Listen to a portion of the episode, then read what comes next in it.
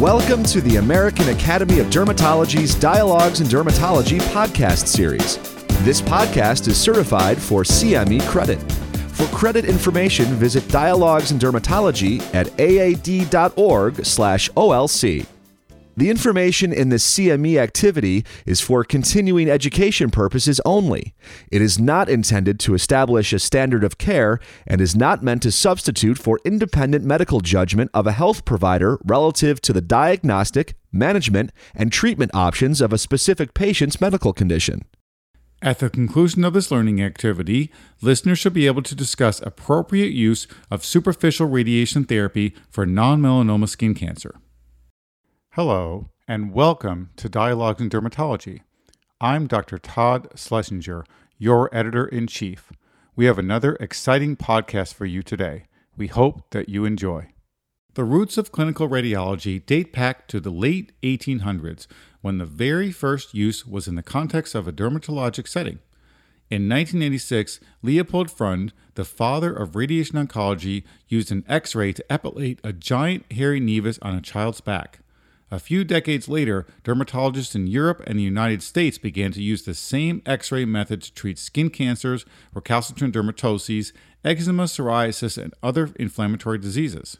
In larger doses, radiotherapy could be used to treat acne vulgaris, tinea capitis, and plantar warts. As time progressed, these patients began experiencing side effects. In addition to the unfavorable side effect profile, the emergence of steroids and Mohs micrographic surgery initiated the decline of radiation for benign cutaneous disease. Since then, radiation therapy has evolved and is regaining popularity in dermatology. With these recent advances and improvements, radiation is an excellent therapeutic intervention that clinicians should consider in the appropriate setting. Welcome to this episode of Dialogues in Dermatology. I'm Maral Kibarian Skelsey, Clinical Associate Professor at Georgetown University, and I'm your host today. And I'm privileged to be speaking to Dr. Armand Cognetta, who is one of the country's foremost experts and experienced practitioners of radiation therapy.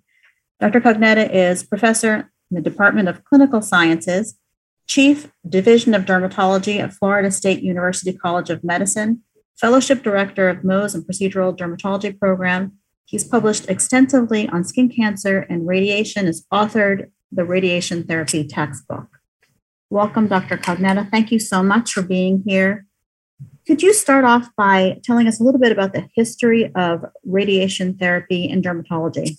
The history of radiation in dermatology goes back to our roots as dermatologists. There's a famous story. In fact, it's the first clinical use of radiation for any type of therapy. It was by Leopold Freund, F R E U N D, of Freund's adjuvant. He was an intern under Kaposi, who was a professor in Vienna.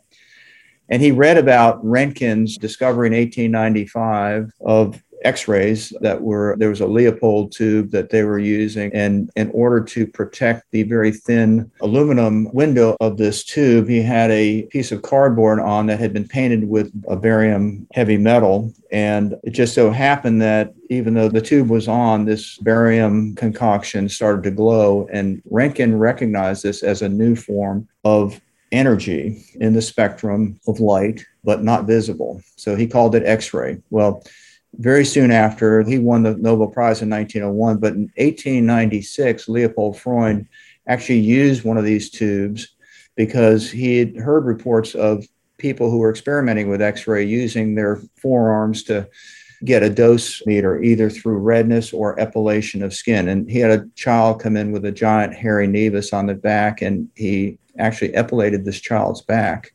There's a great article on that. By 1901, Sequeira, who was in London, was treating some skin cancers with this method. And William Pugh, who was at Penn, was also treating here. And at the 1901 Academy of the time, it was the American Society of Dermatology, there was a presentation on this. So Leopold Freund was considered the father of radiation oncology. He started his life as a dermatologist. He ended up becoming a radiation oncologist, and he was a strong advocate of fractionated therapy. Back then, there was big arguments of large doses at one to kill tumor or fractionating them over a period of time in order to protect the skin. So he went on to again become the father of modern radiation oncology dermatologists were using radiation in the early 1900s. Skip forward to 1921, MacKee was the head of dermatology at New York Skin and Cancer, which is now NYU. He wrote the first textbook on this. And in this textbook, he said that these x rays are wondrous things, but they should be only used by people who really know what they're doing and understand them. And then back then, they had a great understanding of radiation, both photon radiation with superficial x ray and also with various isotopes, radioactive iodine, radioactive gold, iridium, things like that. And they were able to place little radioactive pellets or needles on patients for three hours, and it would actually kill the cancer or use superficial x ray tubes. So there's no question that dermatologists have been using this since the early 1900s. And it fell out of favor around 19 50, 60 when steroids became available because one of the things that radiation was used for was for recalcitrant dermatoses, various things, eczema, psoriasis, things like this. And Grenz ray was actually used. Grenz ray is the softest form of X ray, it's just above ultraviolet. It's a very, very soft X ray that is absorbed in the first 0.5 millimeters of skin. So, radiation was used both for cancer and for inflammatory diseases for many, many years before steroids were available and before Mohs surgery was available. In the 70s and 80s, when Mohs became available and large tumors could be approached with this, radiation did fall into disfavor. But I started practicing in 1984, and half the dermatologists back then still had some form of radiation, either Grenz ray or superficial units. And in my training, I was trained to use it. And in our exams for our boards, we had to know the radiation physics, and we did. We've all seen this resurgence now of radiation therapy. What kinds of patients are you now treating with radiation?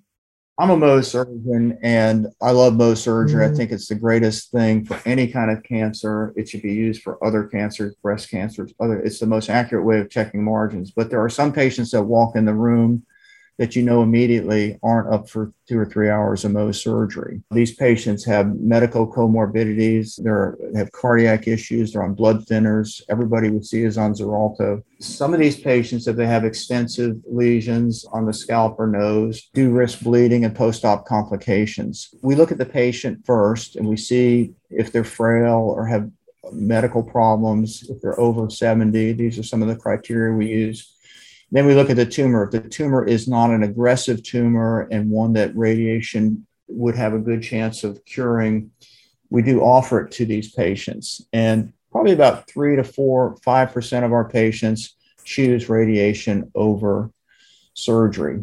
And since we're very careful about the tumor type, and since we as dermatologists are better than any other specialties out there to understand the different forms of tumors, how deep they are, how aggressive they are, where they begin and end. I think we're the best people to delineate whether or not something is amenable to superficial x ray or electron beam for that matter versus surgery. And it's mainly the elderly and the frail patients that I use the radiation on.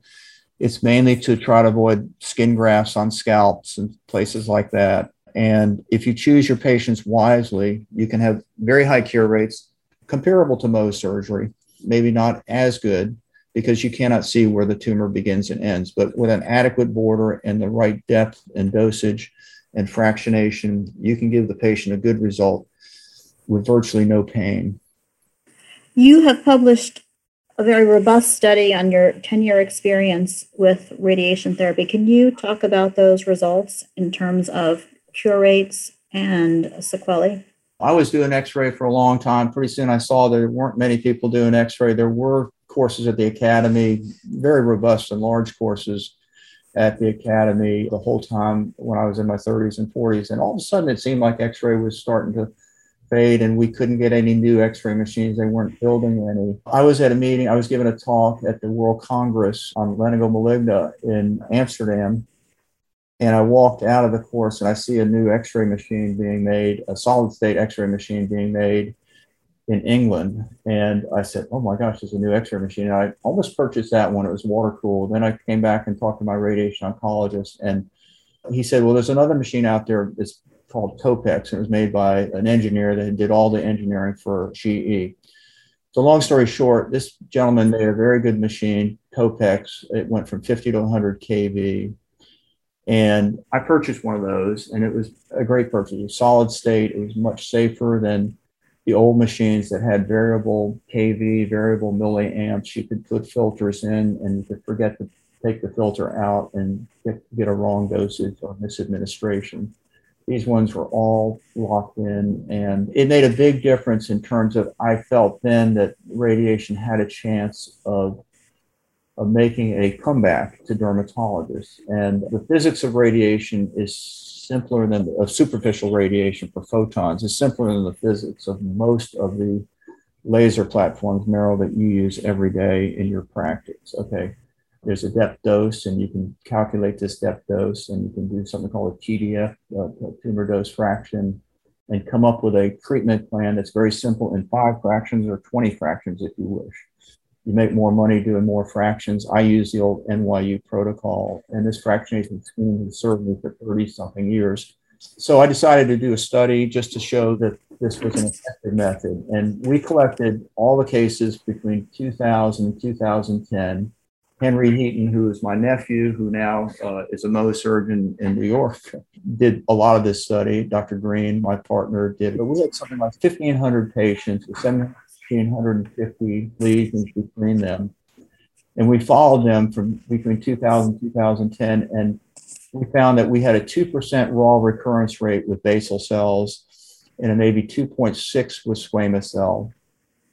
When we applied Kaplan Meier, it dropped to a 95% cure rate for basal cells and a 94.5% with squamous cells. And we still felt that that was a very good outcome. And we followed these patients on average 30 months. I mean, most of our patients are referrals. I don't always see them back, so we didn't get to see them back. But when you don't see them all back, the recurrence rate is up by Kaplan Meier, as you know. We did everything we can not to skew the results in our favor. If a tumor came up within the radiation field or penumbra of the radiation, nine years and 364 days after the first cancer, we counted it as a recurrence. And if there was ever a question about a recurrence, we had two other doctors look at it. And we, if there was any doubt, we called it a recurrence. And we had about 45 or 50 recurrences during that time. But that's based on, I think, the fact that I was taught very well in residency and also by the person I took over practice, as Stuart Smith, that you had to really immobilize patients. You had to make a shield big enough. You had to make sure you administer the radiation the same way every time. I'm the only guy that's ever pushed the button for radiation for me. I don't let anybody else do it for me.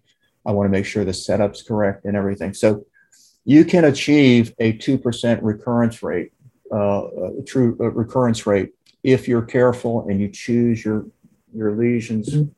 well if you use radiation as a substitute for Mohs or instead of Mohs or don't have all the tools in your chest and, and just try to use radiation, I think your cure rates aren't going to be that high.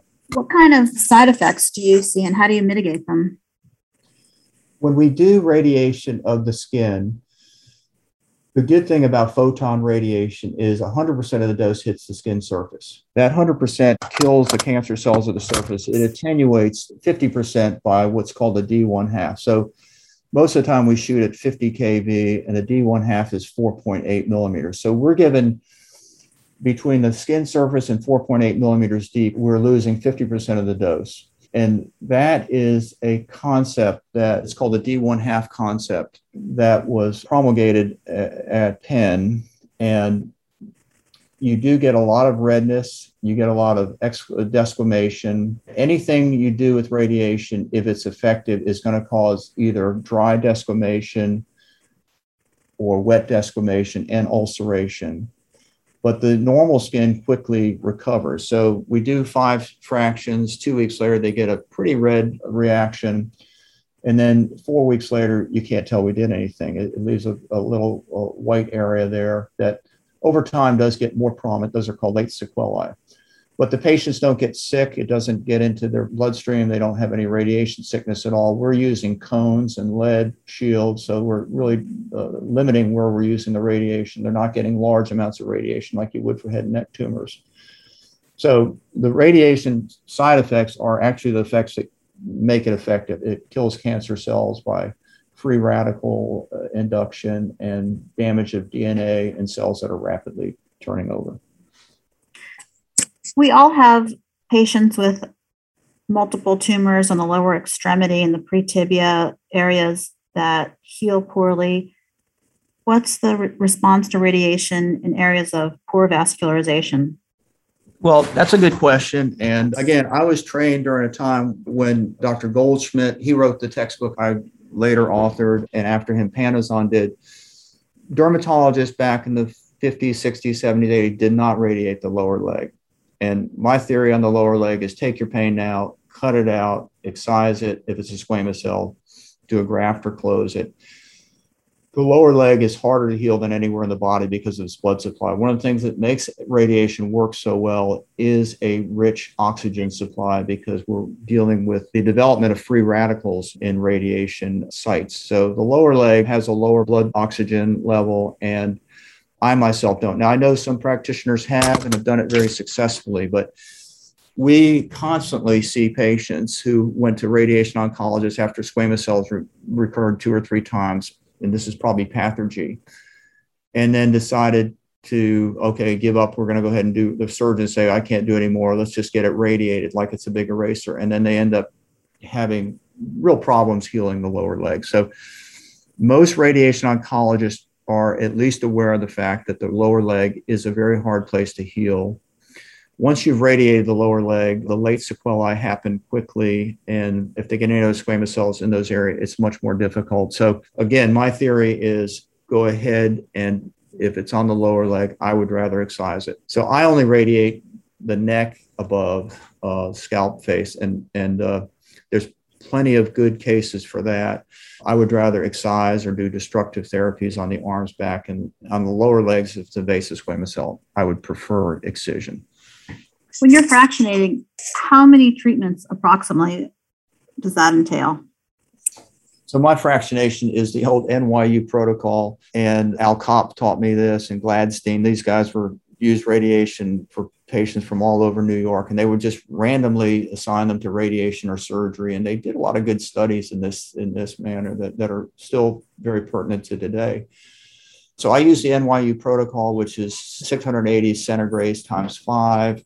That gives you a TDF of 100. 100 is perfect. And you want to have a TDF between 90 and 110. So these guys knew what they were doing. It's a time honored uh, modality. And I just follow that. Now, if I have somebody that's cosmetically sensitive, I might do seven or nine fractions. And many of my colleagues do 10, 15 fractions, which I have no problem with. The radiation oncologists routinely do 25 or 30 fractions. Okay. And that fractionation is to minimize both early acute sequelae and late sequelae. But my patients are farmers and fishermen. They live on average 50 to 70 miles away. They don't want to come back 15, 20 times. And you've met some of them and you've seen me do the x ray. You've been down in my office to see this. We do. And if they're really cosmetically concerned, we'll send them to radiation oncology. We have a very good relationship with radiation oncology, just like we do plastics. Yeah, I can imagine that for patients, especially with decreased mobility, and their your patients are coming from very far away, it's it's difficult for them to come on, you know, multiple occasions. That's why when I first started practicing, we had gold iridium needles. Um, Stuart Smith had them here, and these were needles you could just place on the cheek and leave them in the room for two hours and 30 minutes, and they didn't have to come back at all. And that's a monoenergetic, it's almost like a laser beam. It's a pure, the x ray we use is polyenergetic. It's, it's a Gaussian curve, you know, going up from the tube energy down to the filtration of the tube window. So the monoenergetic energy that's available from these different isotopes is, is actually the purest form of radiation, but it's because of smart bomb, uh, dirty bombs and things like this and the, the nuclear uh, Oak Ridge. Uh, that's a very good method. It's called brachytherapy. Now there's something called electronic brachytherapy, which is totally different, but brachytherapy or monoenergetic a beam that was used in the past, but it's too complicated to use here in the office due to restrictions due to the fact that these are radioactive materials that can be used destructively in the world. Are you doing adjuvant therapy No, when I need adjuvant therapy, which is about twice a week, I call Bill Mendenhall down at Shands and get these patients. These are mainly for large perineural invasion uh, squamous cell cases. I get them to all get a consult there, and then I get them to come back to Tallahassee to have their therapy under their guidance. I think it's best to go to a tertiary center to get advice for whether or not you need adjuvant therapy or not. But once they prescribe what they need and once they make a recommendation, these machines are ubiquitous and there's no difference in one in Tallahassee than in Gainesville. So some patients prefer to have all their treatments in Gainesville, but most people would like to be close at hand. So our beams are not deep enough. Electron beams can go much deeper and they actually spare the skin. That's why they were first used. And that's why they're really not appropriate for radiation of skin lesions. In other words, if they equilibrate at 10 or 12 millimeters below the skin surface and maximize your dose there, you're really missing the oomph that you want at the skin surface. You've got to bolus that up with something that's some uh, tissue. It's called tissue bolus or a material that actually makes the beam attenuate at the skin surface.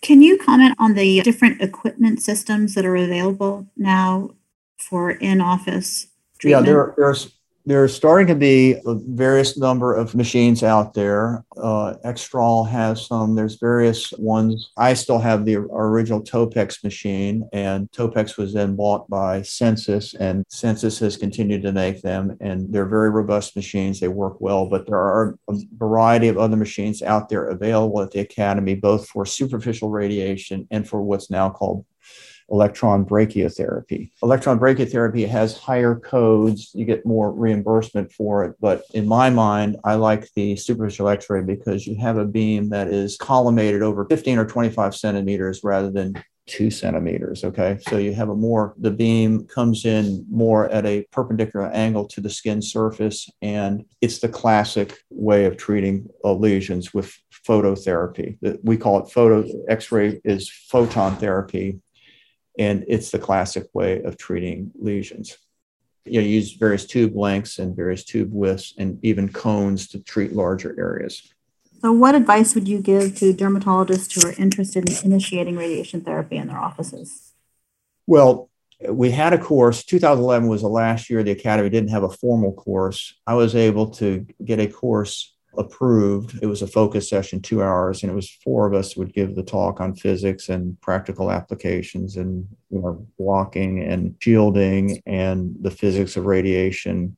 And many people attended these courses. It, the, the course went on for seven years. I was a director for five years. I've turned it over to Dr. Green after the fifth year because I really want the next generation to be doing this. But after seven years, it got sunsetted. And I think the academy should consider having another course. There are three or four hundred people in our academy, including many, many Mohs surgeons who are using x ray and having a forum to get together and compare notes and compare different methods and fractionation schemes and whether or not to use it on the lower leg or not is very helpful. And so that would be the first thing giving it back. There's a good textbook on it. I co authored it, but it's a continuation of books that go all the way back to MacKee through Goldschmidt, through Panizzon and no doubt there'll be another edition coming out soon by somebody. I also have offered and never charged to have people come spend a couple of days with me because in a given day we'll start two or three x-ray treatments and that's how you really learn. You have to send a tech, somebody who can make the shields, learns how to make the shields, learn how to position and block the patients to us in order for us if you really want to learn, you have to send mm-hmm. somebody that will do the everyday setting up the tubes, warming up the tubes, getting your calibrations right, stuff like that. There are some technical things that have to be done that you as a physician will have to supervise and sign off on. So sending somebody who is, I send one of my lab techs. My lab techs does most of that for me, and he is very adept at that. So there's a lot of little nuances to learn. I learned them over the years. I learned them when there were still courses uh, given by others, and I learned them from Stuart Smith. And the one thing I did learn is don't radiate something you're not sure of. If you don't think you can have a 95, 98% chance of cure, use another method or send them out because recurrence from x rays are very, very difficult to heal. Almost surgeons know that. And you don't want to be the one that caused it. We have a lot of patients with skin of color who suffer from large keloids. Are you able to treat patients with keloids with radiation? Yes. superficial radiation is the time honored method for treating keloids. Uh, I mean, remember, electron beam wasn't available except in research centers in the 50s or 60s. It just it's been a relatively new entity. And so even though it's used adapted for keloids, superficial radiation was the first modality to be used for keloids. And I'm proud to George Cohen, who's been our residency director here in our program, who just stepped down a year ago, spent five years with me and really did a lot of basic research on radiation therapy for keloids. And he basically read everything that was read and saw everything he did. And he's somebody that doesn't believe everything he reads or says. And he came up with a very simple uh, method of you excise the keloid, and then a week later you give about 1200 centigrays, one dose uh, to these patients, and and follow them up with uh, close clinical follow up, sometimes with steroids and stuff like that. But it's a wonderful modality for that, and especially keloids of the ears and ones that are, you know, small enough that uh, our radiation machines can handle them. That's great. You keep offering that. Thank you so much. This was terrific so appreciate your sharing your expertise and your time and being at the forefront of this therapy, which has been so useful for our patients. Thank you, Maral. Non melanoma skin cancers are among the most common malignancies seen in the Caucasian population. When Mohs surgery became the gold standard for treating these cancers, the use of radiation steadily declined. However, with recent advances in radiation therapy, there has been a reemergence of the use of superficial radiation treatment, or SRT, specifically. Dosages are based on the International Unit, or GRAY, also known as GY, and the dose delivered in one treatment session is known as a fraction. The dosing and frequency of treatment depend on the size of the tumor and the patient's age. Collaboration with a specialized radiation physicist allows clinicians to calculate a patient specific treatment plan. SRT machines deliver low voltage photons that spare deeper structures and target the skin specifically, making SRT an ideal choice for the treatment of cutaneous malignancies. A study performed by the interviewee himself, Armand B. Cognetta Jr., looked at 1,715 histologically confirmed primary cutaneous basal cell carcinoma and squamous cell carcinoma treated with superficial X ray therapy over the course of 10 years. The recurrence rates of both BCC and SCC combined at 2 and 5 years were 1.9% and 5% respectively. The Kaplan Meier curve showed a 95% cure rate for basal cells and a 94.5% with squamous cells. The tumors with the most significant increase in likelihood for recurrence were those on male patients and those with a diameter greater than 2 centimeters. So these would be important characteristics to consider as you are choosing treatment options. The indications for using radiation versus Mohs surgery depend on a patient centered approach, focusing on the patient's tumor and their comorbidities. If a patient is older than 70 years old at the time of presentation, they would be an ideal candidate for radiation treatment. As patients become more frail, they may not be able to handle an extensive Mohs surgery as well as a 50 year old patient would. If the patient has significant comorbidities or is on anticoagulation, wound healing could be hindered by extensive surgery like Mohs. Regarding the tumor, non aggressive tumors are more likely to respond well to radiation. Sites that require complex closure techniques like the nasal tip and bridge, medial canthus and helix, and eyelid can lead to less than optimal cosmetic outcomes. Thus, these patients could be considered for radiation treatment as well. No need to shield the treatment rooms or plan for special infrastructure because SRT does not have the same penetration abilities as it is so low dose. Devices are becoming more commercially available and easily promotable throughout the office. When considering the risks and benefits of performing SRT, it is crucial to assess the side effect profile. A study performed by Schudel et al. followed 1,267 non melanoma skin cancers treated with SRT.